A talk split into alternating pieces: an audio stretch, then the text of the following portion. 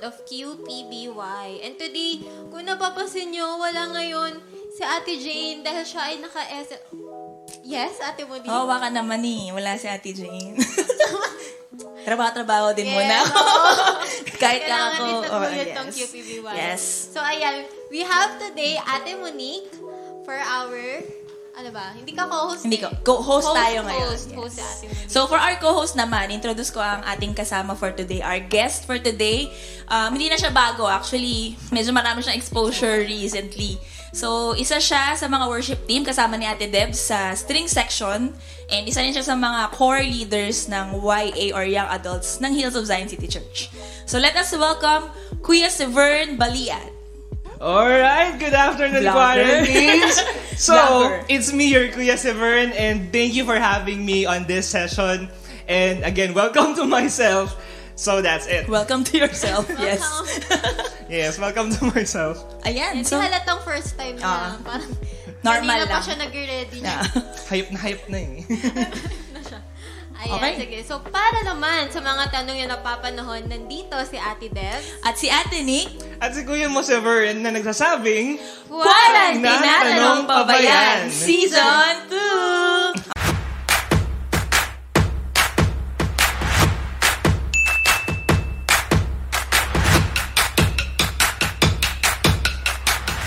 Okay lang, practice makes perfect. Kaya ni Kuya right. Severn, mamaya may next time, may Uh-oh. time pa siya para bumaon. Yes, yes. Okay, Kuya Severn. Alright. Actually, sobrang sobrang hini- hinihintay natin makita yung lovely couple na to eh. Parang hinahanap. Asan na ba yung guest natin this segment? Uh, sino kaya? Naku, sino kaya itong dalawang, seg- dalawang guest natin? Alright, let me introduce them first. We have our assistant pastor and...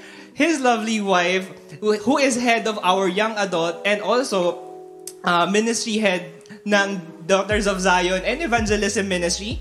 Let's all welcome our lovely guests, Pastor Abet and Ate Pauline Garcia. Woo! Teka lang, parang no, wala. wala talaga. Wala sila sa frame. Wait lang. Check, so, check, check, check. check. Parang may pasabog. Oh. Hey, hey, hey! Iba, iba. Yo, yo! Salanan po yan ni Pastor Abet! Hi, guys! Medyo ibang level tayo today. Sundan niyo yung episode na ito, ha? Ayos. Sabi nga ni Kuya Paul nung nakaraang episode, iba-viral natin to. Oh, yeah. Dapat mag-trending. Ito talagang virus to. Virus to, virus to. So thank you, thank you for inviting us sa uh, episode na to. It is our joy uh, to be part of this program. Ano? And uh, we hope hindi lang yung intro yung maganda, pero sana maganda rin yung mga sagot namin. Maganda ba yung intro? Sa akin, maganda. Bago siya, bago. Uh, bago. So thank you, thank you, and uh, hope we will have this uh, time to we can enjoy this time together. Thank you po for being with us. So. Yes. Yan, okay. So we're very excited for this episode and uh, tuloy-tuloy na tayo. May nag-send ng question, Ate Monique. I, I think ano to eh, very timely yung question niya. Sabi niya, who should we vote for president? Ako? Ako, mahirap na tanong yan. Parang ako rin eh, no? Hmm. Parang di ko pa sure eh. Ako din, actually. Meron ka naman. Ako, may sagot ako dyan. Ay, nako. Si daw, merong sagot. Sino kaya? Le... Let God choose for you. Yeah, let God choose for you. So, wag na lang. Wag na natin intindihin yan. Hayaan natin ng Lord ang pumili para sa atin. Amen. Ayan, okay. So, tama, tama. Uh, thank you. Thank you pa rin sa nagsanitong hmm. question na to. Pero, may...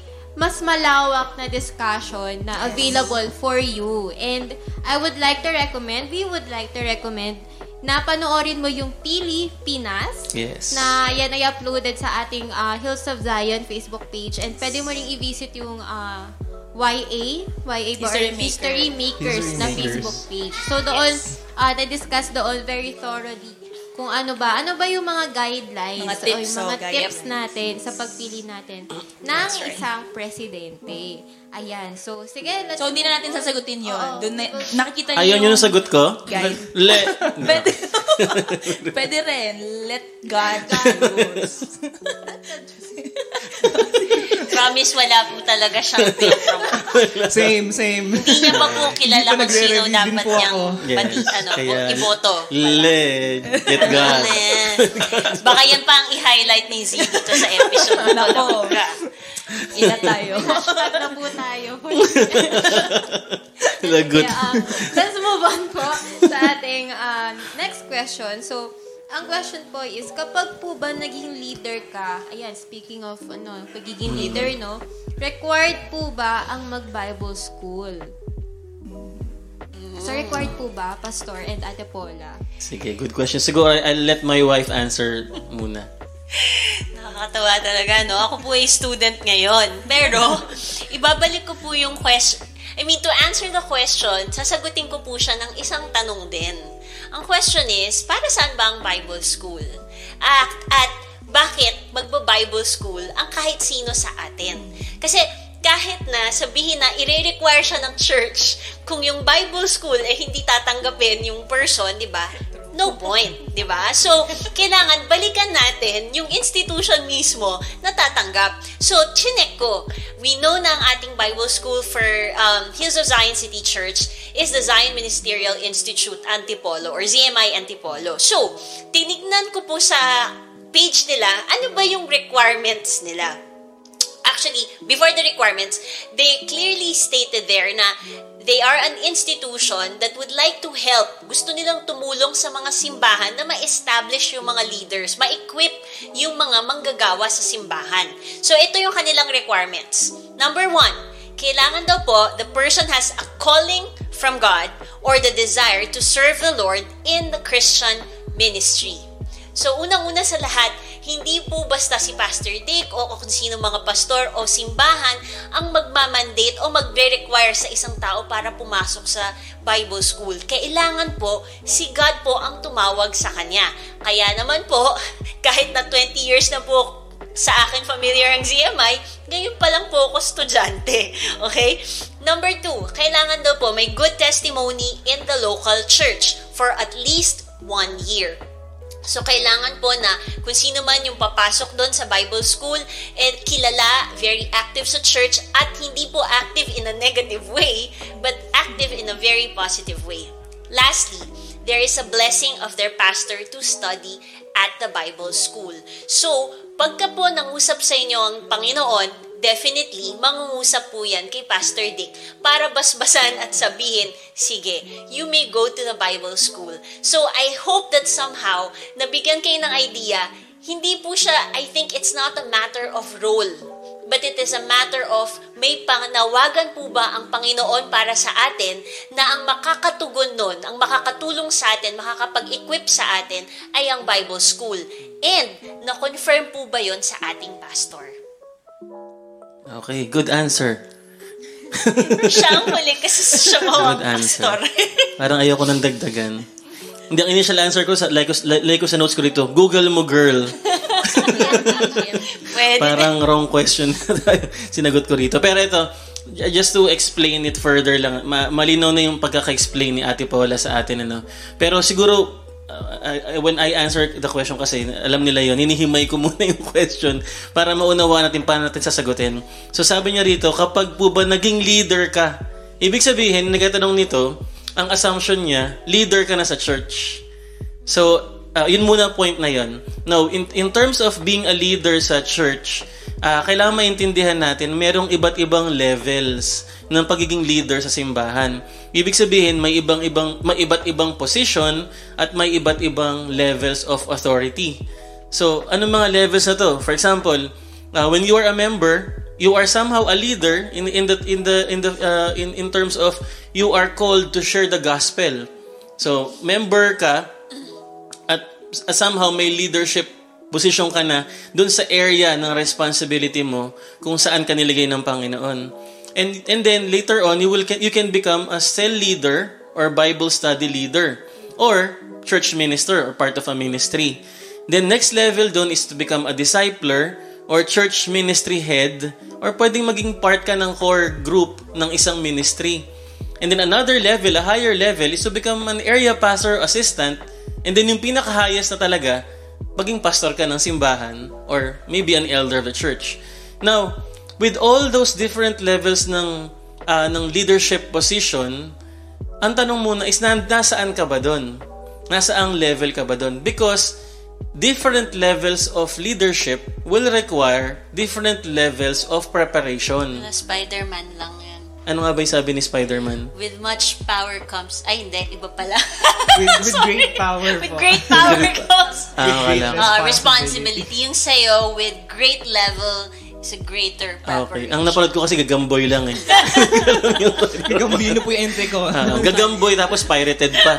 Kaya, kaya hindi ko maalala yung sinabi ni Spider-Man. Anyway, mga English yan, hindi ko naiintindi masyado. Pero ito, balik tayo sa question na, no? Okay, so we understand may iba't ibang level ng leadership at may iba't ibang requirements. So for example, sa trabaho, let's make it practical, ano?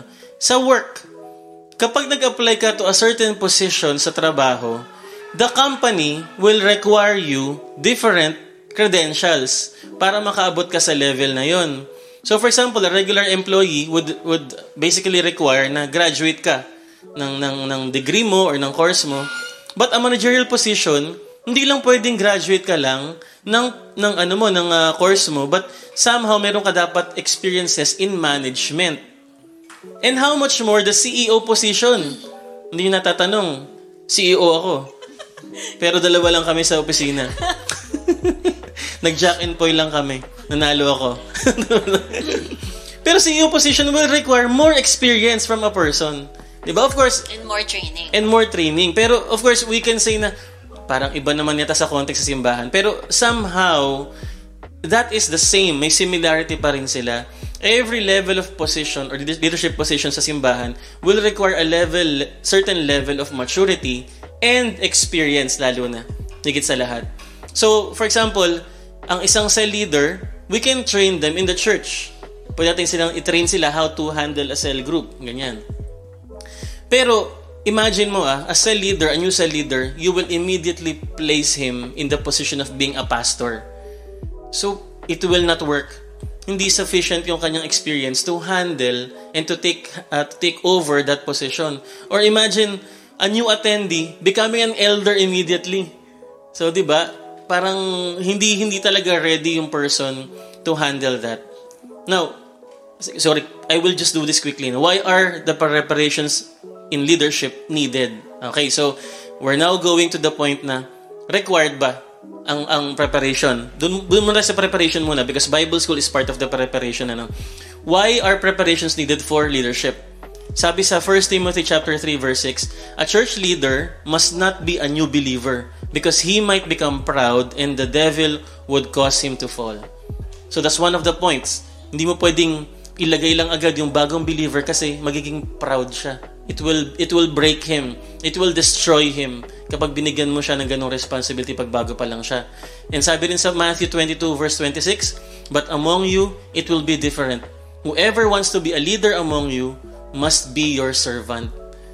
So in the church context, dapat meron kang experience on servant leadership para maging leader ka. Ibang-iba siya sa context ng trabaho, no?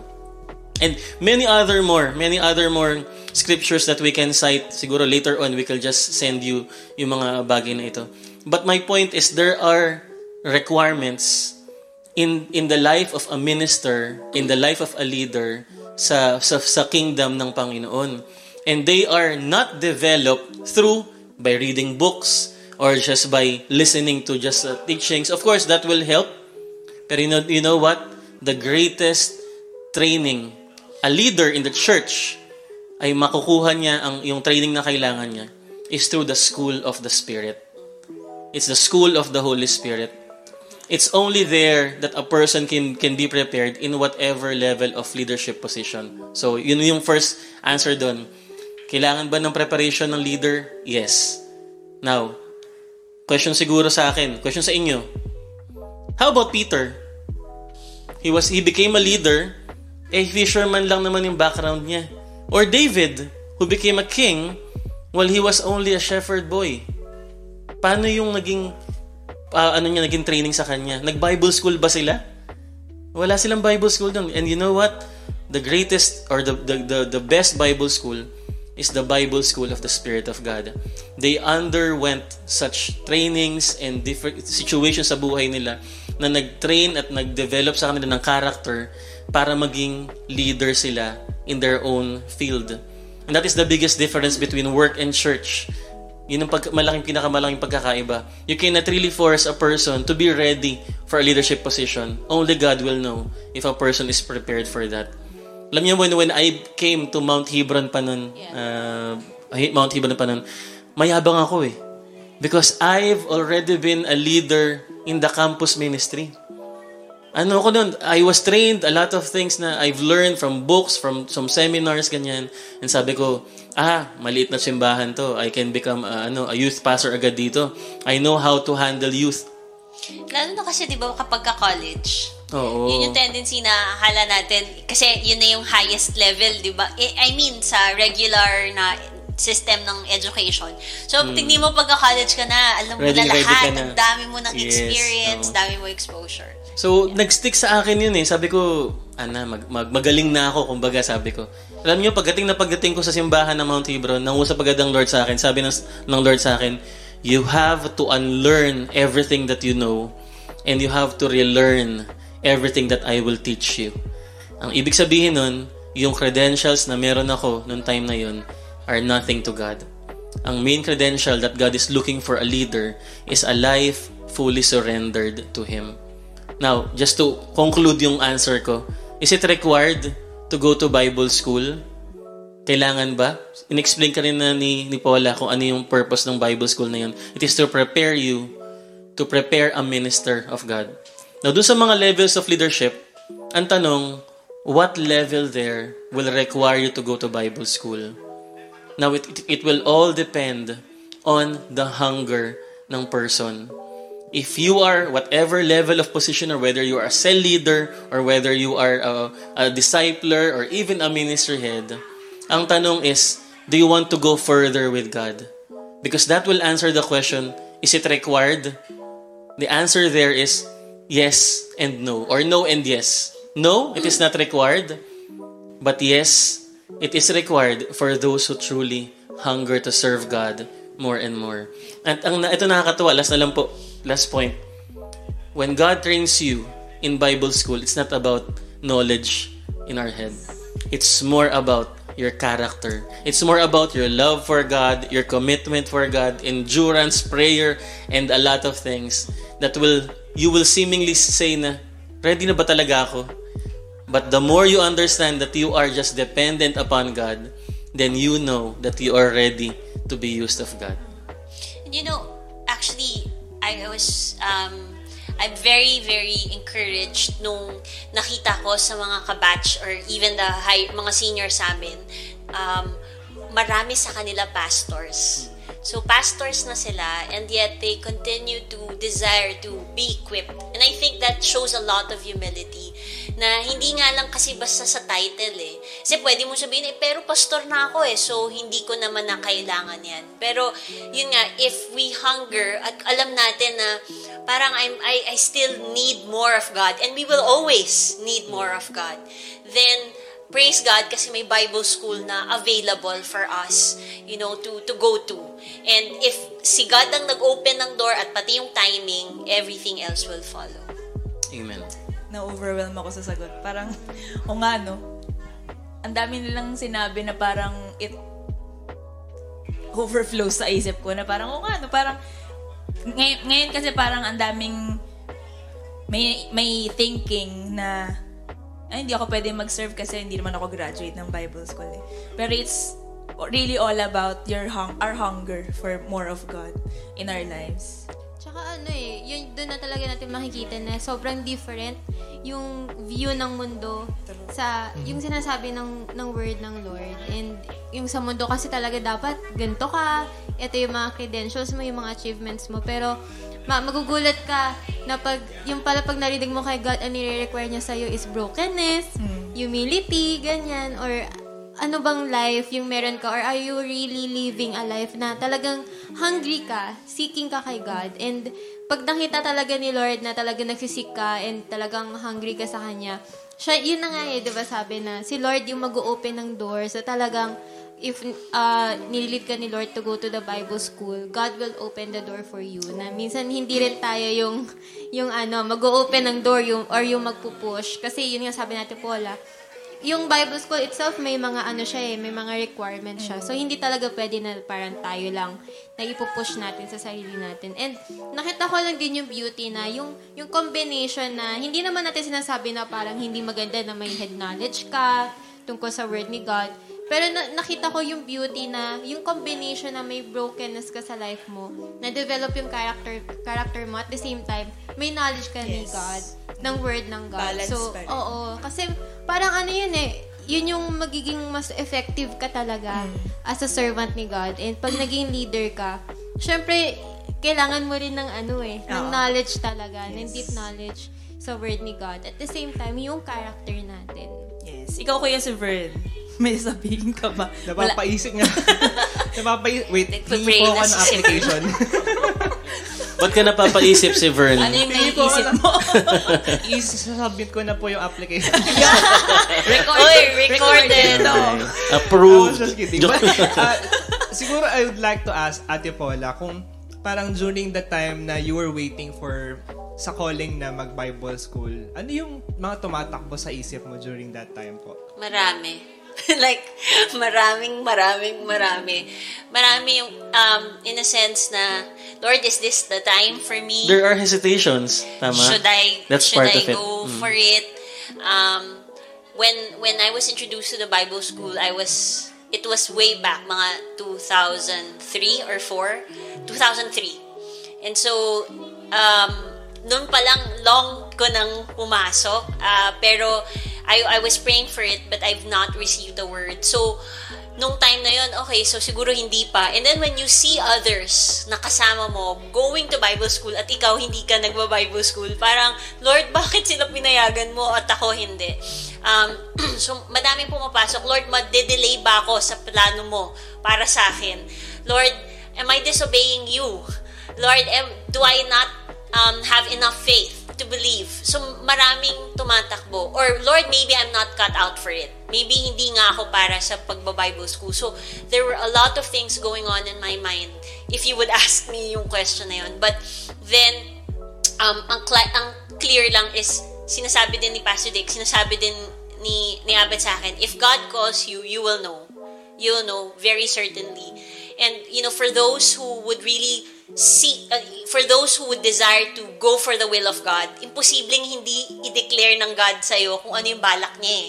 Right? Kasi you're you're asking for for His will. So, hindi hindi ganun ng Diyos na hindi niya sasabihin sa'yo kung anong gusto niya para sa'yo if you are earnestly seeking. And that's also what's in the Word of God. So, ayun. Dahil hindi clear sa akin yung time na yun, I did it. But when it became very clear, I I went for it by His grace.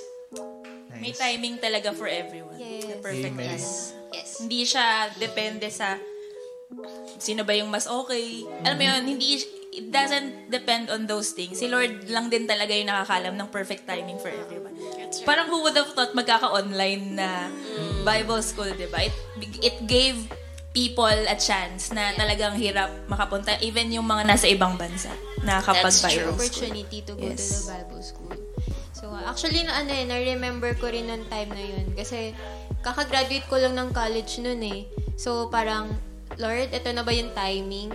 Although, praise God, kasi hindi ako, like, pinressure, even sa family and sa church. Hindi nila ako pinressure to go to the Bible school. Pero, that really gives you the opportunity to seek for yourself.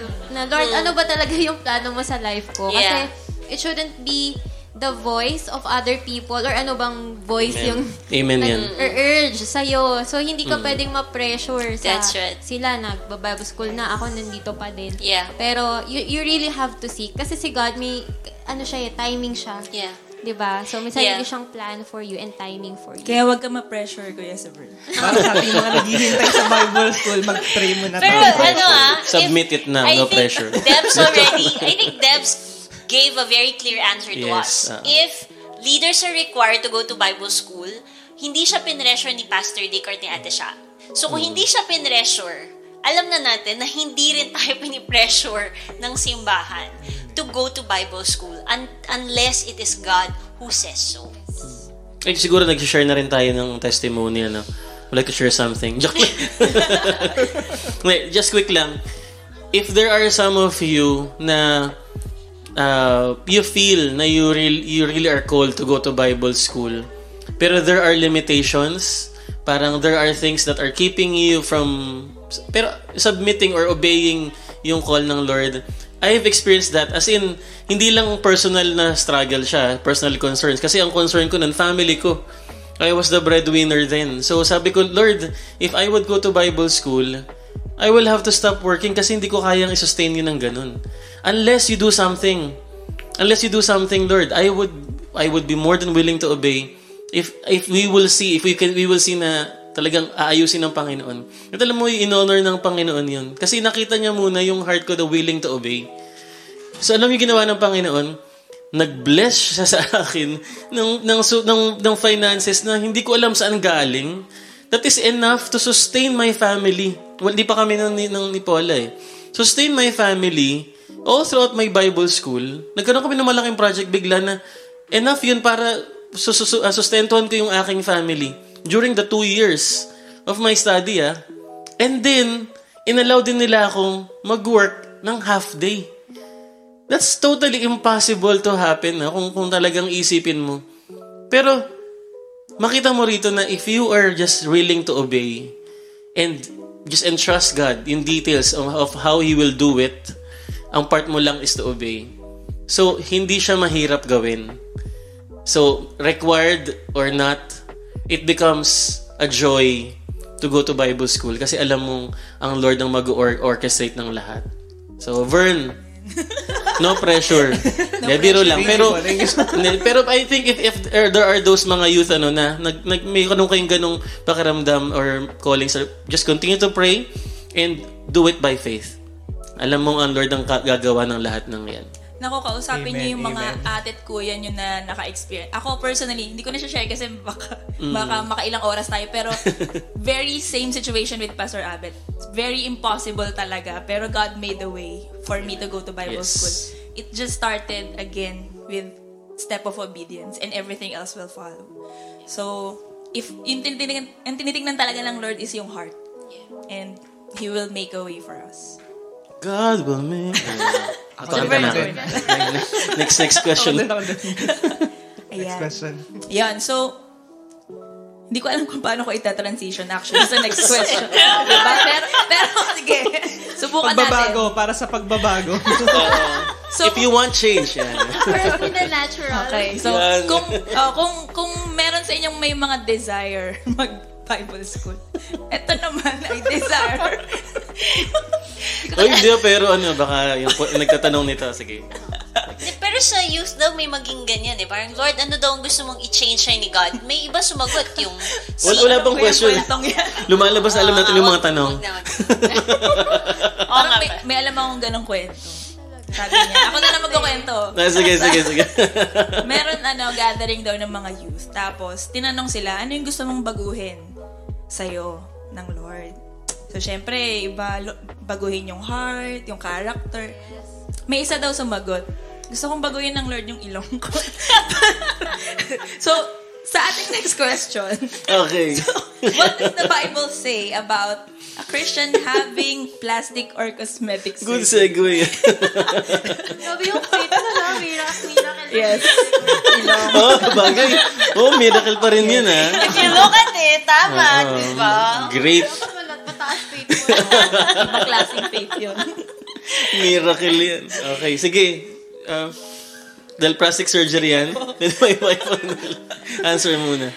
Hindi, sa akin napapaisip din ako eh. Kasi nanggagaling din to perhaps no sa perspective na bakit mo ba may, ba't kami gustong baguhin? Kasi gusto mo to be better, to to look better, di ba? Um, but uh, we, I think, ang unang-unang kailangan nating ma-establish o ma, ma, maging klaro sa atin is that tayo ba talaga ang owners ng ating katawan? Is it, para sa atin lang ba talaga yung katawan natin? And another thing, nagkakamali ba ang Panginoon kung paano niya tayo nilikha? No? So, um, one very good scripture is in Philippians chapter one verse twenty. Ang sabi po dito, "It is my eager expectation and hope that Christ will be honored in my body, whether by life or by death."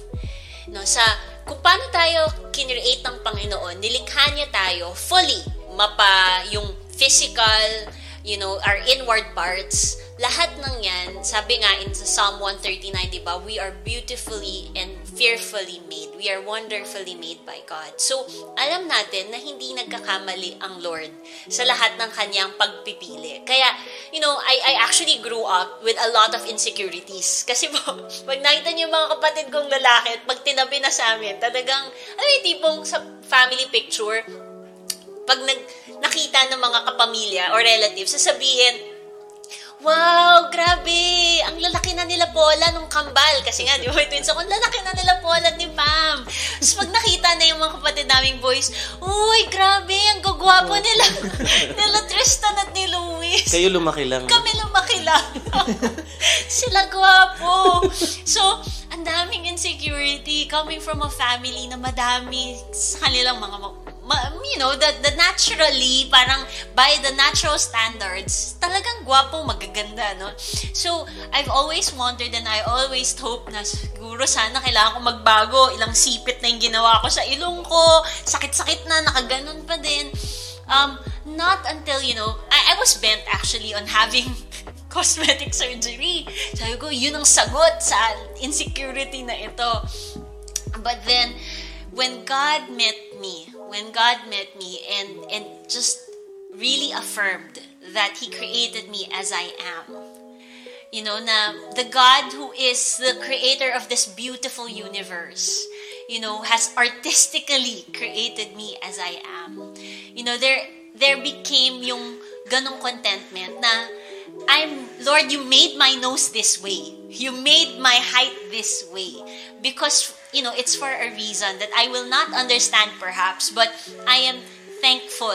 And yun naman eh, if our heart is bent, if tayo talagang satisfaction natin, hindi yung sa standard ng mundo. Dahil, alam nyo, kahit magpa-plastic surgery tayo today, pag tumanda na tayo, mawawala naman lahat din yan eh. Lalabas pa rin yung wrinkles and it will be a forever, you know, desire. At so, alam natin, hindi plastic surgery ang sagot.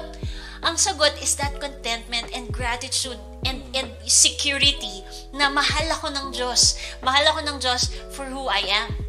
And because of that, binigyan niya rin ako ng partner in life who will love me for who I am. Na, nagagandahan siya sa akin. Kahit na yung nose ko, di ba? Parang sobrang ako conscious kaya ako. No, may isang... Pati nga, pati nga yung ilong baby. No, so, may isang... Tumutunog yan, pag pinapra. Parang rubber ducky lang.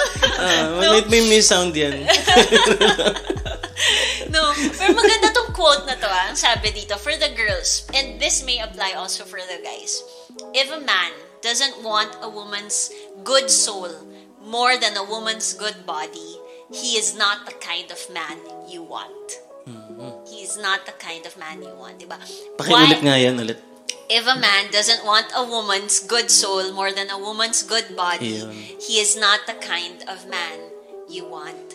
Kasi, yun eh, um, the most important is the inner beauty and mm. it will radiate. Kapag ka punong-puno tayo kay God, sobrang maganda, maganda talaga. Wala kang, hindi mo makikita na, ay, ang parang may imperfection. Hindi eh. Kasi, ang lumalabas yung we were created in the image of God, diba? Sabi, so God created us according to His image, so we are already beautiful. So, but you know, there are instances when surgery is needed. Kunwari yung mga, mga may talagang may ano eh, may deformity na kailangang ayusin para mas they can live comfortably, 'di ba? But if ang ang naiisip natin ay eh, para lang yun yung gumug- yun yung puma- uh, ano yung tumatakbo sa utak natin, oh, gaganda ako, mas magugustuhan ako, mas marami magkaka-crush sa akin, mas magiging confident ako. Let thy con- let our confidence be in God's acceptance. And yun ang di magbabago, hindi magbabago. So yun. Yan daw. Mm. Sorry, ang dami ko atang sinabi. Ah, sige, okay lang. Wala akong sabihin. Hindi, siguro, again, himayin ko lang ng konti. What, what does the Bible say about it? Walang binanggit ang Bible about plastic surgery. Kasi, ang plastic and cosmetic surgery, bago lang yan. Wala pa yan sa panahon ng, ng, ng Bible. Siguro kung meron man, baka sinabi ng Lord na nag-plastic surgery sina Peter or sina, so, sina Paul. Diba? Pero walang binanggit doon. Pero, uh, siguro, ang, ang unang question ko is, may pera ka ba para dun? Mahal yan eh. Oh, mahal yan. Yung pa lang eh. Alam niyo ba ito? Hindi ko alam kung familiar kayo, pero if you're familiar with mga Korean, ano, ano mga, eh, mga, ang tawag doon, Korean novela ba tawag doon? Uh, K-drama. Alam niyo ba, sa Korea pala, one of their, part of their culture is regalo sa mga babae, yes, na kapag naging eighteen years old nga ba yun, Debs, tama ba? Opo. Niregaluan sila ng parents nila na mag-plastic surgery. And that has been part of their culture. It is a well-accepted culture sa Koreans. And yun yung, yun yung nakasanayan nila. But alam nyo, even then, maraming mga, nababasa ako ng mga news eh, kasi follower ako ng mga, hindi ako follower ng mga K-drama. Pero meron mga nakita biglang mga news na nagpapakamatay, tapos minsan depressed. Pag tingnan mo yung itsura naman ng person, maganda naman. Pero why are still they depressed? Ang hinahabol kasi nila yung, is yung acceptance ng, ng tao sa kanila. And they, they, they, they think and they believe na yung acceptance na yun is based on their features, physical features. Alam niyo, wala akong pera para magpa-plastic surgery and mag-cosmetic surgery. Pero before, pinangarap ko yan. Kasi if if you will if you will just if you will ask me. Ano may problema? Tenga. Madami. Ne, ito ito cheeks. Uh, lagay mo sa mic para marinig. Sorry. Hindi, pero ito ito seryoso, seryoso. Dapat may dramatic music Gen Z. Tenga na ganun. Ako po, ako po magda-dramatic. Ayan. Pero alam niyo, growing up, growing up when I was growing up, siguro mula nung elementary to high school hanggang college, I had a very, very low self-esteem about myself.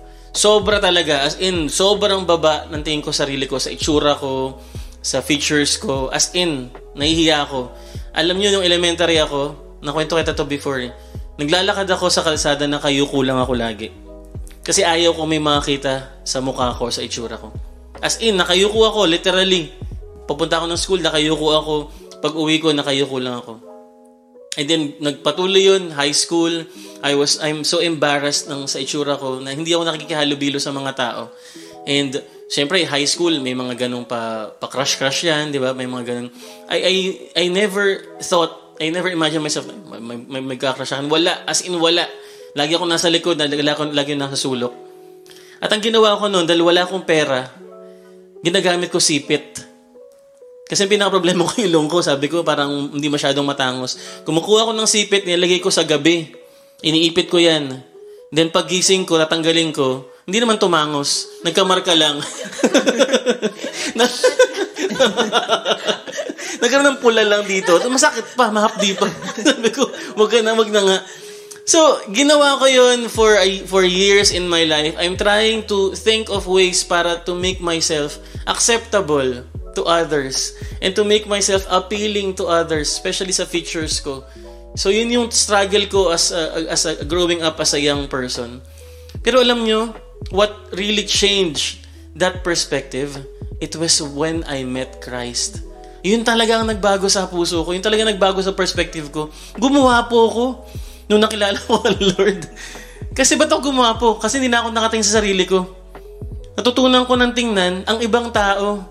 Ma-appreciate yung mga bagay na meron ako. Ma-appreciate din even yung mga bagay na wala ako. Nat- nat- natutunan ko na hindi compare yung sarili ko sa ibang tao kasi nat- naiintindihan ko yung scripture na yun na I am fearfully and wonderfully made. Sabi ko, Lord, buti pala ganito ang ilong ko. Buti pala ganito ang pisngi ko kasi tinry ko sa Photoshop. Nag-effort na tinry ko lang, sabi ko. Picture reveal po. uh, tinry ko, sabi ko, pag binago pala yung ilong ng isang person, naging ibang itsura, hindi maganda. Sabi ko, sakto pala talaga yung design mo sa ilong, sa pisngi, at sa lahat ng aspeto ng itsura ng isang tao. Perfect talaga yung creation mo. And that was when I became, I came to understand na the reason why people goes uh, undergoes plastic surgery, cosmetic surgery, ang root niyan ay insecurities. Insecurities pa rin ang pinaka-root niyan. And they want to hide it. People want to hide it. That, that's why they want to under, what they want to undergo this kind of operations. And growing up, alam niyo ang susi. Mas mura to, mas tipid, walang gastos. Ang susi, know who you are in Christ. Amen. And accept and appreciate, Lord, salamat na nilikhahan mo ko ng ganito. Kaya every day I would wake up, nagpapasalamat ako sa, sa Lord, sa ilong, sa bisngi, sa lahat ng create ng Panginoon sa akin. And because ito, just before mag, mag ano, pasok kay Paula, no? Ito yung mga scriptures lang na nag-encourage sa akin when I was growing up. Sabi ng Lord sa First Samuel sixteen verse seven, But the Lord said to Samuel, do not look at his appearance or on the height of his stature because I have rejected him. For the Lord sees not as man see, sees, But but man man looks on the outward appearance, but the Lord looks on the heart. Yun ang pinakamahalaga sa lahat. Sabi rin sa Proverbs thirty-one verse thirty, Charm is deceitful and beauty is vain, but a woman or man who fears the Lord is to be praised. And lastly, ito sabi rin dito sa ano sa First Corinthians six nineteen to twenty, Or do you not know that your body is a temple of the Holy Spirit within you, whom you have from God? You are not your own, for you were bought with a price. So glorify God in your body. So we can praise God with whatever God has given us and we can still praise Him and thank Him. Huwag na mag-plastic surgery. Mahal yun. Importante, mahal ka ng Diyos. Yun ang pinakamahalaga sa lahat. And, you know, yung on your point on insecurity, um, nasa, ngayon lang ano, nag-occur sa akin, insecurity is an ever-hungry enemy. It will always, always find something imperfect in us. So kahit na tinry natin i-hide yung isang aspeto, it becomes a crutch eh. Kumbaga, nakasandal ka, pero alam mo, may problema ka pa din. So, o oh, ano naman yung pwede pang ibang baguhin? Parang you're never always sure of who you are. So, kaya pala, the Bible says, you know, godly contentment is great gain. You know, if we are content with who we are, sa- satisfied ka na. Wala ka nang, hindi ka na gagastos, hindi ka maghahanap. You are just happy and satisfied. Because yun nga, insecurity is a forever hungry enemy. It will always pinpoint and highlight the thing na imperfect sa atin. So, in the end, wala, hindi pa rin. You're always, always after for more, for more. So, don't go that route. Eh, siguro last na lang po sa mga kababaihan na no, I I know I'm not I'm not really just uh, parang focusing lang on insecurities with the women, pero eto napansin ko ha, uh, be- even before yung mga magandang talaga na, na babae, yung sobrang lapit sa Lord, yun talaga yung nag nagradiate yung yung of course for a person who is a believer, yun yung mga klase ng tao who are really attractive to the Lord first and even to other people. It will sure it will surely parang show sa sa sa features ninyo yung pag-ibig niyo sa Panginoon. Kaya sabi niyo sa First Peter three verse three to four, no, do not let your adorning be external, the braiding of your hair and the putting of gold, jewelry or the clothing you wear, but let your adorning be the hidden person of the heart with the imperishable beauty of a gentle and quiet spirit which it which is in God's sight very precious. So, you can be very beautiful without all of this facade na ino-offer ng mundo. God sees you very beautiful as you are intimate and as you are close sa Panginoon. Amen. Amen. Actually, gusto ko din sanang mag-share din po ng experience kasi uh, talking about insecurities, parang part nung growing up stage ko po is parang pagka mga bata, lagi naglalaitan kung ano yung mga, mga mali sa'yo. Lagi naman sa lapad daw ng noo ko. Hindi naman malapad yung noo. Hindi naman. Hindi naman malapad. The joke lang. Yung totoo, yung totoo ba? So I just realized, tama yung point na ano eh, na you have to you have to understand na you have parang kailangan mong i-, i-, i take care yung what's underneath. So sa likod po ng malapad na noo na, na eh sa likod ng malapad na noo na ito, meron pong mas malapad pang bungo. Akala niyo po utak. No, just kidding aside po. Uh, tama po eh. Uh, we have to understand na yung God of all creation eh hindi nagkakamali. So, uh, let's be grateful kung ano po yung ginawa niya sa atin. And let's let's find something na makakapag-encourage sa sarili na to tap tap ourselves. Kasi, ano eh, parang we have to understand kung ano yung pinlano ng Lord for you. At saka, you have to be grounded on that as well. Para yung confidence mo, hindi sa physical. Yung confidence mo, yung character na dinedevelop ng Lord for you. So, dagdag ko lang, Jennifer, na alam mo, naging Christian. Hindi, hindi sa bungo. Ito, ano, parang, like, well, parang pa-joke. Pero, alam nyo, nung naging Christian ako, ang dami naging crush, naging, may crush sa akin. Nice. Oo, nagulat ako, eh. Bakit ako? Kasi Christian ako. Hindi dahil guwapo ako, pero dahil Christian ako. Dahil nakikita ng even ng mga non-believers, yung beauty ng isang person na totoo sa puso niya ang Panginoong Jesus. So, magiging heartthrob ka. Hindi sa plastic surgery, pero dahil oh, heartthrob ng mga biologists po kasi aralin yung buko. Hindi, oh yun, sorry. Dinagdag ko pa parang wala naman yatang point, ano. Anyway, yun lang, yun lang. Hindi, pero Ate Monique, may naalala ko noon eh. Parang may study noon na iba-iba yung beauty standard ng kada bansa. So, kunyari, dito sa Pilipinas, ang maganda para sa Pilipino, maputi, tapos mahaba yung buhok, itim yung buhok. Yun yung maganda para sa Pilipino. So, naisip ko, kung talagang gagawin ko yung best ko na i-achieve ko yung standard, beauty of standard dito sa Pilipinas, pagpunta ko ng ibang bansa, pangit ka. Sorry. Iba yung standard. Oh, that's true. That's true. Pagdating sa America, gusto nila yung ganitong kulay. So, walang walang sense, walang point, yeah. Diba? Nataka, baka naman pupunta sa ibang bansa yung mga kabataan. Ano? hindi, hindi. Diba? Sige, diretsyo mo. Tutuloy mo, Ate Debs. Tutuloy mo, Ate Debs. Ne, pero ayun talaga, doon pa rin tayo, ano, buwabagsakin. Yung character pa rin talaga. And yung... dapat si yung beauty ni Jesus talaga yung nag-radiate sa atin. Tama. Kasi yun ang universal. Yun ang universal. Yeah. Wherever hashtag it is. Universal. Yun ang universal. Hashtag malapad. Hindi, hindi pala. Hindi pala. Out. Diba? Totoo talaga. Kasi yung yung standard, totoo. Ang akala natin, sila gustong-gusto yung, ano, parang satisfied na satisfied sila sa kaputian. Doon, nagpapaitim sila.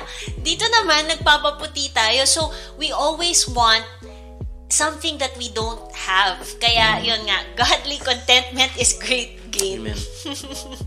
Yung mga mga straight, nagkukulot. Yun. Mga kulot, nag-i-straight. Yes. Ayan. So, hashtag universal beauty dapat tayo. Yung tayo sa so confidence sa Lord. Hashtag universal. Ayan. So, naitawid yung pag-transition kanina. Ay, transition naman, ulit. Oh. Transition ulit. Hindi. Ngayon, pupunta muna tayo sa ating new segment, ang ating Q P B Y Knowledge Check. Yeah. So, sige, Kuya Severn, pasok! Alright, ito ulit ang Kuya mong Sevi and this is your Q P B Y Knowledge Check. So, basically, sobrang simple lang ng mechanics ng game. You just have to comment down the right answer and first to have the correct answer wins. Wait, you just have to wait to Ate Monique na i-message kayo para manalo kayo ng tumataginting na one hundred G cash. So, to game, to start the game, ito yung question natin. Ready? Ang ano ang topic na diniscuss nila Ate Jam, Pastor Feji, Ate Angeli, and Kuya Daniel sa Season one, Episode three, Quarantine na Tanong Pabayan? Alright? So, again, you just have to comment down your right answer. And timer starts now. All you have to do is to find the right answer. Kung nakapag, uh, nakapanood, napanood nyo yun, na-review nyo yun. And feeling ko, inabangan nyo yung topic na yun para mas magkaroon pa kayo ng better knowledge sa sa topic na yun. So, just have to comment down your right answer. And just in case we haven't met before, we are the Youth Arise. And our uh, goal is to use this as a platform for our youth and our teenagers to gain another level of experience and relationship with Jesus Christ. So, kung sakali na hindi nyo pa po kami nami-meet, you just can uh, search us through Facebook and pwede, pwede nyo pong panoorin yung mga previews namin na segments and previews namin na activities, especially yung quarantine na tanong pabayan. So, I hope you see, uh, we'll see you soon and uh, to, see, to enjoy, ma-enjoy nyo yung game natin ngayon and our fellowship. So, alright! Again, our time is already ended, uh, already ended and that's it. Kung sino man ho yung nanalo or nakapag-message ng right answer dun sa comment section, please wait kay Ate Monique na i-message kayo para manalo kayo ng one hundred pesos GCash. Back to you, Ate Monique and uh, Ate Debs. So, yan. Congratulations sa ating nanalo sa Q P B Y Knowledge Check. Abangan nyo na lang yung message ko sa inyo para sa inyong prize. Congratulations! Alright? So, okay. So, sige. Proceed na tayo sa ating third question. Um, hintayin nyo lang yung message ko, ah. So, in connection sa waiting daw. Yun. Okay, Kuya Severn. Nice. So, yun. In connection with waiting, and actually, grounded din to sa mga previous questions natin about doubt. Kung yung una, doubting ka kung tama ba yung ano ba yung journey mo sa Lord. Yung pangalawa naman, doubting ka sa plan ng Lord for you. Ngayon, you have the message already. Pero doubting ka kung makukuha mo ba yun. Now, the question is, what do I do if my mind won't stop being doubtful and anxious about the promises of God to me? Any advice, please? Sige, you go first. Ako ulit. Okay, so um Sa, sa akin, no, in answering that question again, um, I go back to, ano nga ba yung, ano kayang iniisip nung nagtatanong? Um, sa, sa na-experience ko lang, I'm not saying na ito exactly yung naramdaman niya, but when, when do we doubt in the first place? Um, I think there are two instances na masasabi natin talaga nagkukos ng doubt sa atin, but this is not the all, the complete list, no? Number one is, we doubt because the promises are bigger than us. Right? It's bigger than us, or we have unmet expectations in the past. So, what I want to emphasize lang here is that, you know, God is the promise giver, and He is also the promise keeper. His promises are always bigger than us because the promises is not focused on who will receive the promise. The promise is focused on who will deliver the promise. Kung sino yung nagbigay ng promise. Kaya siya mas malaki kaysa sa atin. Kasi kung ipapantay ni God sa sa atin lang, kaya natin gawin yan. Pero a promise is something that we cannot by ourselves fulfill. So, if the promise is bigger than us, then that is from God. And so, dun yung isang area ng doubt, no? God, Um, the pro- as a promise giver, He is bound to deliver the promise. Ang sabi sa Psalm eighty-nine verse thirty-four, "No, I will not break my covenant. I will not take back a single word I said." You know, unlike sa mga tao na nagpa-promise sa atin, no, we have um, we have our limitations. Pero with God, wala siyang limitation eh. So, nandoon naka-anchor yung hope natin. Doon dapat nakatuon yung hope natin. And also, um, our our God, you know, is not the type of person also na magbibigay ng promise pero patitikman ka lang tapos bibitawan ka in mid-air. Hindi ganun si God. Hindi siya ganun na nambobola kagaya ng ibang tao. You know, na, o, o, ano, try lang, papapakyut sa'yo, tapos yung pala, hindi ka ipupursue. Hindi ganun si God, eh. Si God, pag nagsabi siya, gagawin niya because He is faithful. At sabi niya, yan ang nature niya. Hinding-hindi siya magbabago. Now, another thing, no, na when we doubt, we doubt because um, we have unmet expectations in the past. Minsan, ang inaiisip natin, baka ngayon, mali na naman yung pagkakarinig ko kay God. Diba? Baka mamaya yung promise na naisip ko, hindi pala galing kay God yun. One thing lang is for sure. If we are always pursuing God, if we want to obey God, then who we were in the past is not who we are today anymore. So kung nagkamali man tayo in the past, I'm not saying na hindi na tayo magkakamali today. But, you know, do not dwell na I don't hear God ever, ever. Hindi ko siya naririnig ng tama lagi. You know, because pagka tayo nag-continue sa walk natin kay God, mangungusap at mangungusap siya sa atin. So, anong uh, aking advice? Number one, we have to, simple lang, tatlong bagay lang, is number one, don't, ah sorry, teka ha, baka lang, may namimiss ako, sayang. Okay, wala naman. Okay, sorry. Nilista ko eh, para sure tayong hindi malilimutan. So, number one is, we need to pray it through instead of worrying it through. So, im- imbis na, hindi, di ata mangyayari, o paano kaya yun mangyayari, ipagdasal na lang natin. Sabi naman, di ba, in Philippians chapter four, verse six, do not be anxious about anything, but in everything, in prayer and supplication with thanksgiving, let your request be made known to God. And the peace of God that surpasses all understanding will guard our hearts and our minds. So instead of thinking pa yung impossibility, just pray. Lord, continue to prepare me. Lord, continue to help me get to that point. So pray it through instead of worrying it through. Dahil worrying will not add anything, not an inch, it will not change anything. No? Pap, magkakaroon lang tayo ng wrinkles, mag-iisip ka lang ng cosmetic surgery. So, wag na. Okay? Number two is, I, I also find this, no, very practical lang to, but I found it very, very helpful, is to talk to people who have faith. Alam mo yun? Yung... Nung isang araw lang, at sakit-sakit na talaga ng ngipin ko, sumakit talaga yung buong area na, na to, no? And then, um, ang tendency ko, mag-search ako sa internet, what am I going through? Sabi ko, oh no, oh no, nakakatakot na tong mga nabasa ko sa internet. And then, I talk to my husband because he always has a very, very positive outlook. Wala yan, ano ka ba? Ganyan, ganyan. And that just gives you a boost, an encouragement. So, go, find people na alam mo, sa mga ate ninyo sa church, sa mga kuya nyo sa church, or sa family nyo, na alam mo, you know, who trust God, who has experienced His goodness. Pagka kinausap mo sila, they will give you such a fresh perspective over the situation. Right? So, talk to people. And number three is what I said, the first point kanina.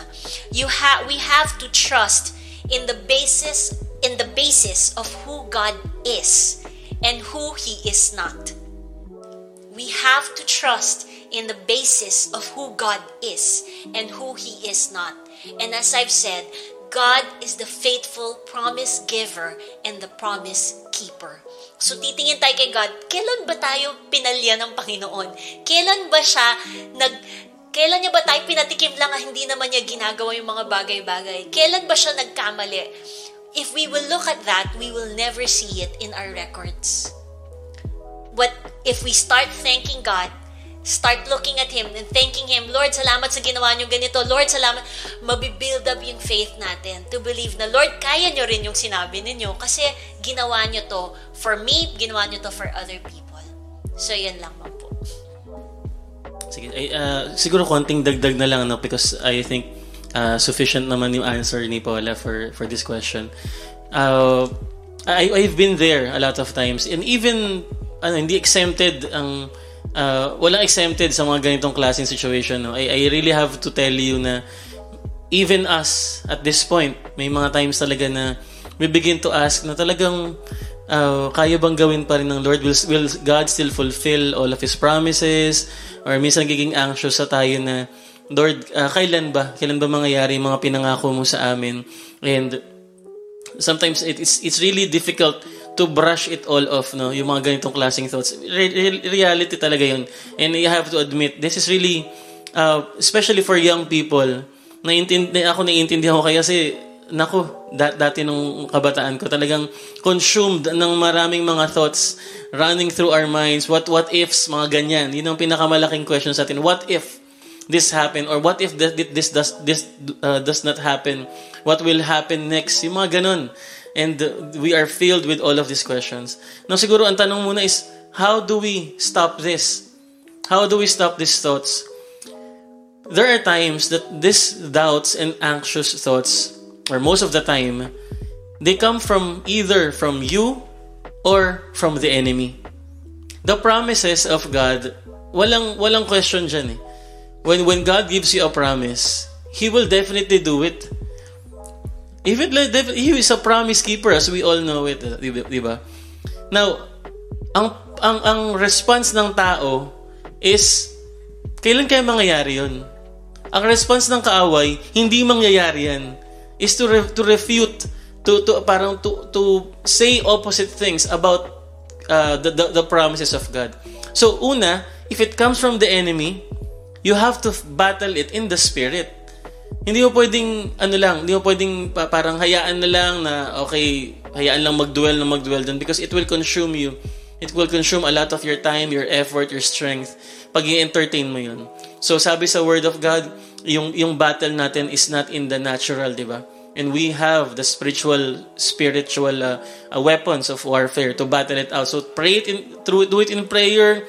Ask for people to pray for you, and ask people to intercede for you if needed, and even fast if you if you have to, para matanggal yung mga doubts na iyon. Now, if this is something that is, yan yun yung isang side, ano?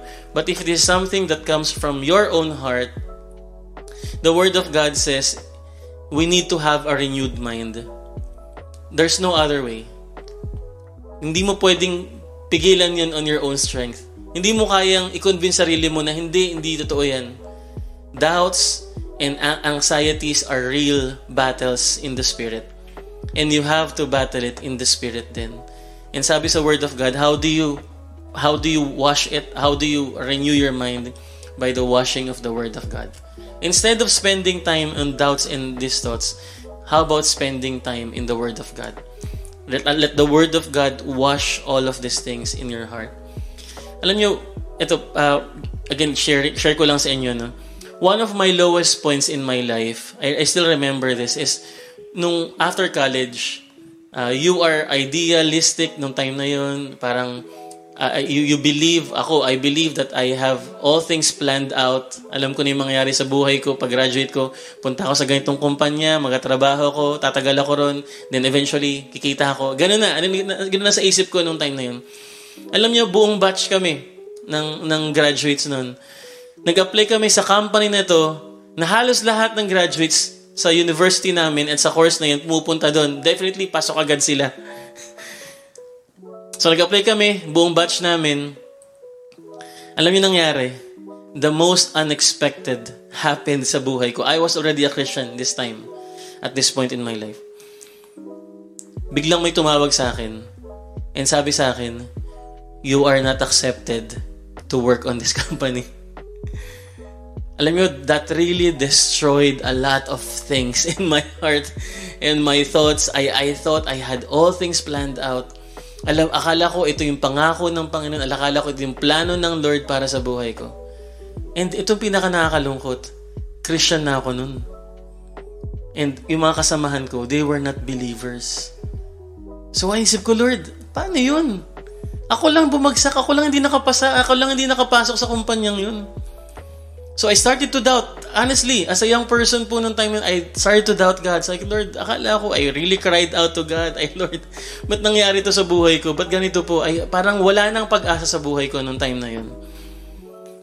But then, God started to show me He had different plans for my life. I channeled, or God channeled, yung doubts and questions to faith and to believe the Lord. In the end, you hold my life. And I don't know what is happening. I don't know why this thing happened to me. Hindi ko talaga naiintindihan eh. But I started to trust on God. I started to believe that God has the best for me. Ano yung plano niya para sa akin? At alam nyo, I can honestly say, fast forward na lang, no? I will not be a pastor today. I will not be married to my beautiful wife with that beautiful nose and have these two kids. I will not be where I am right now if God did not allow that to happen in my life. Doubts and anxieties are coming from those thoughts or those that kind of heart that wants to take control of the situation. As humans, one of our greatest battle is a, the, the concept of, of timing. Tama? When we say na, ba't di pa nangyayari to? Bakit akala ko may pinangako ang Lord? Kasi we see things or we measure things based on our seconds, days, months. But in the perspective of God, He sees that in eternity. At alam niya, ito nakakatuwa eh, alam niya at a certain point in that timeline of your life, this will happen. Pero ang alam natin, in this month or in this year, mangyayari to. Pero hindi nagkakatugma yun. Anong susi to fight those bad doubt, doubts and anxieties? Believe in the timeline of God. Trust in His timeline. We have different concept of time, but God sees the end from the beginning. Yun ang amazing sa Diyos na pinagsilbihan natin. Kaya sa mga kabataan ngayon, kung may mga May mga doubts kayo ngayon, kung tingin nyo parang walang plano ang Panginoon sa inyo. I had those doubts when I was a kid. I was a, growing up. And anong ginawa ko lang? Anong pinagawa ng Lord sa akin sa biyaya niya? Sabi ng Lord sa akin, my grace is sufficient for you. Trust the Lord. Exciting ang buhay.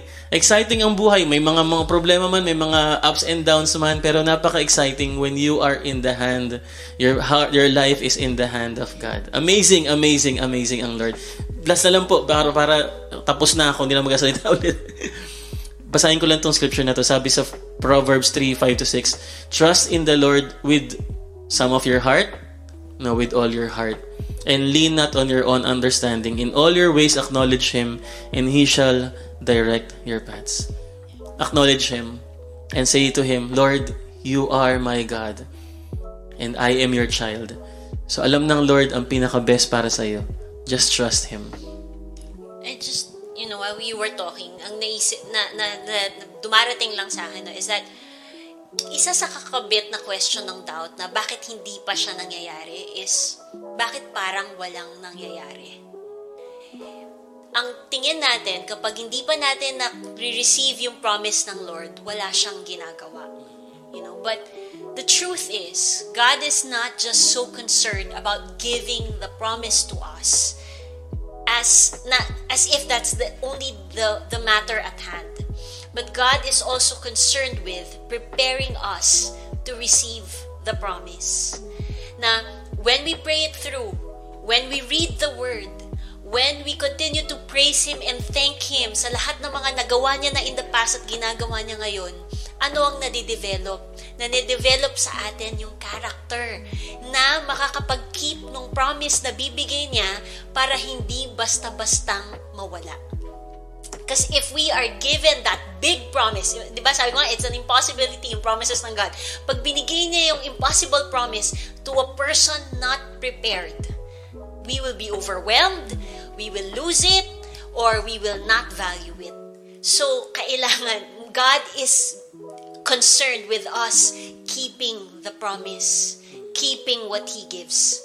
Kaya, ganun na lang, kaya may period of time. Ba, hindi niya yung bibigyan kita ng ganito, iyan na kagad. Hindi ganun si God. Hindi siya si Genie. No? Nakita naman natin yung mga story ng si Genie, si Aladdin, diba? It destroyed anyone who can get whatever they want. Diba?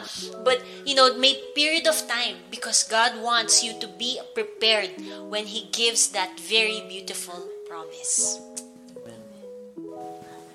Yeah. Alam mo, Ate, Ate Nick, parang Habang, nakiki- habang nakikinig ako kay na Kuya Abet and Ate Paula, ang pumapasok sa mind ko is that pag na kay God ka, walang wasted na experience. Amen. Even Amen. yung yung waiting part, you know, God right. can use that to develop something in you, and God can use that para maging testimony mo. Even yung sa story ni Pastor Abet, di ba?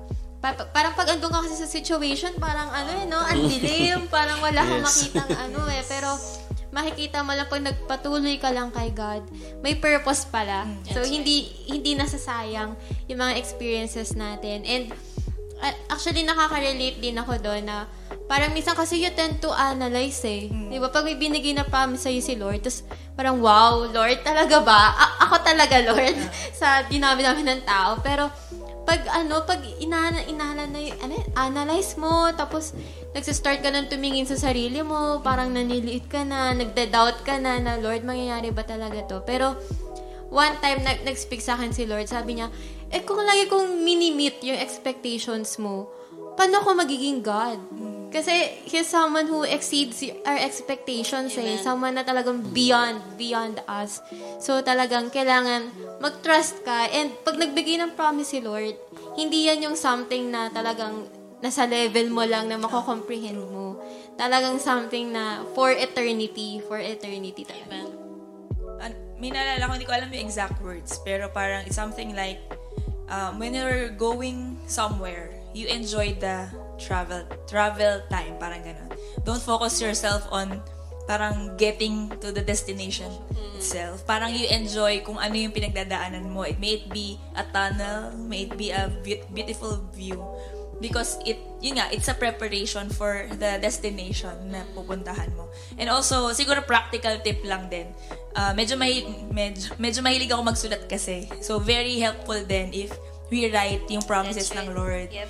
And pag may times na nagda-doubt ka, you you go back, you read those promises and declare it once again in your life. Sabi sa Habakkuk two, 'di ba, write the vision. So it will really help us parang stay focused doon sa mga sinabi ng Lord sa atin, yeah. sa promises. Yeah. I just want to add to that, I had the same thought. Write the promises and write also the things that have been fulfilled. So that when things get really rough and tough, you go back to the points when God answered that particular prayer or God fulfilled the promise so that you'll know, okay, God has done this already for me. I know He can do the next part as well. So I think helpful din yung nagbabasa tayo ng mga libro, di ba? Yung mga yeah. heroes of faith. Yes. I remember yung kay, ano, kay Corrie Ten Boom. Yes. Na parang yung flight ata yun, na sinasabi uh-uh. niya dun sa ano. Amazing talaga. Ah, ma'am, wala pong island dyan. Sa yes. na yan. So paano po dyan dadaan yung aeroplano? Paano po maglaland? Pero imagine, nag gumawa ang Lord ng island. Exactly. Diba? Yes, so, yes. So, talagang maaano, talagang yung faith ko. Uh-huh. Talagang maaano eh, ma-inspire ka. Na. So, I promote, thank you, Ate Debs. I promote, I really promote Torchlighters sa Redeem T V. It's just a story of all these wonderful ano, um, women and men of faith. And makikita natin na, and, ano siya, animated. So, cartoons hindi, po. cartoons, pero talagang siksik talaga sa napakagandang kwento na ginawa ng Panginoon. So, tsaka yung it. ano, tortured for Christ. Wala lang. Ang ganda na. Wag may plano na, ang... Hindi, hindi pa pang kanila yun. Ay, okay. So, hindi pa pala. Sobrang na-inspire. Nakala ko na. Naka-inspire yun, di ba? Tortured. Ah, okay, sige. Next time na muna yun.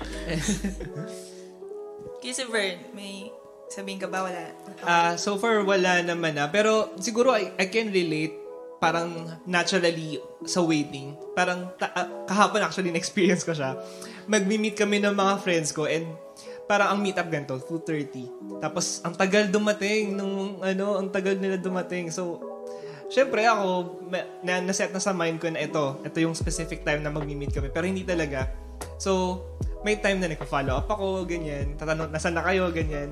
So, siyempre wala akong magawa dun sa mall. Ikot-ikot ako. Ang ang nangyari, ang nakakatawa nun, na without without any knowledge, napunta ako ng book sale and then nakakita, nag-browse ako ng mga libro. Sabi ko, kailangan ko mag-tumambay somewhere para hindi ako mabore. So, ang nangyari, nag-browse ako. Tapos, yun na, speaking of Tortured, tortured for Christ, na-discover ko yung Tortured for Christ for, for uh, twenty-five pesos. Yeah. Sabi ko, grabe Lord, treasure talaga ito. Nahanap ko sa book sale. Sabi ko, okay lang pala na naghintay ako sa mga kaibigan ko. Kasi, ito pala yung worth ng paghihintay ko. So, amen. Talking about that, may may ano may purpose ang Lord sa sa tagal na kailangan mo para makuha yung promise niya sa'yo. We don't know kung character development ba yun. We don't know kung meron pa bang kailangan pang i- i-form sa'yo. Sa pag-iisip mo, i-correct yung, yung thinking natin when it comes to waiting. But we have to wait, not just patiently, but actively waiting sa Lord. Parang sabay mong ginagawan. Habang naghihintay ka, nag-pray ka sa Lord, and then you're doing yung what is due during that time. Actually, parang somehow, sa mga organized na tao, breaking of ano rin yan. Mm-hmm. Self-will. Yeah, masyadong thinker. Oh, ito dapat mangyari mm-hmm. na within this time. Di ba? Parang, mm-hmm. Lord. Ginawa mo na ng timelines eh, Lord. Grace lang talaga. Ah, Lord. So, okay na ba tayo? Ay, yun yung presidente? Ay, tanongin? Hindi, hindi na joke. Bumalik ko na talaga yung president. Ayan. So, I think that was our last question for this episode. So, thank you po sa ating panel. Thank you, thank you. We enjoyed this a lot. Very, very fruitful time. Yes, very fruitful. Ganda ng mga sagot talaga. Ayan. Hindi lang ba yung intro? Maganda rin yung intro. Maganda rin po yung intro. Hey, hey, hey! For the first time po sa Q P B Y, may mga ganito. May mga pakulo tayo. Pakulo ganyan. Nakaroon po kami ng idea. Pressure po sa next part.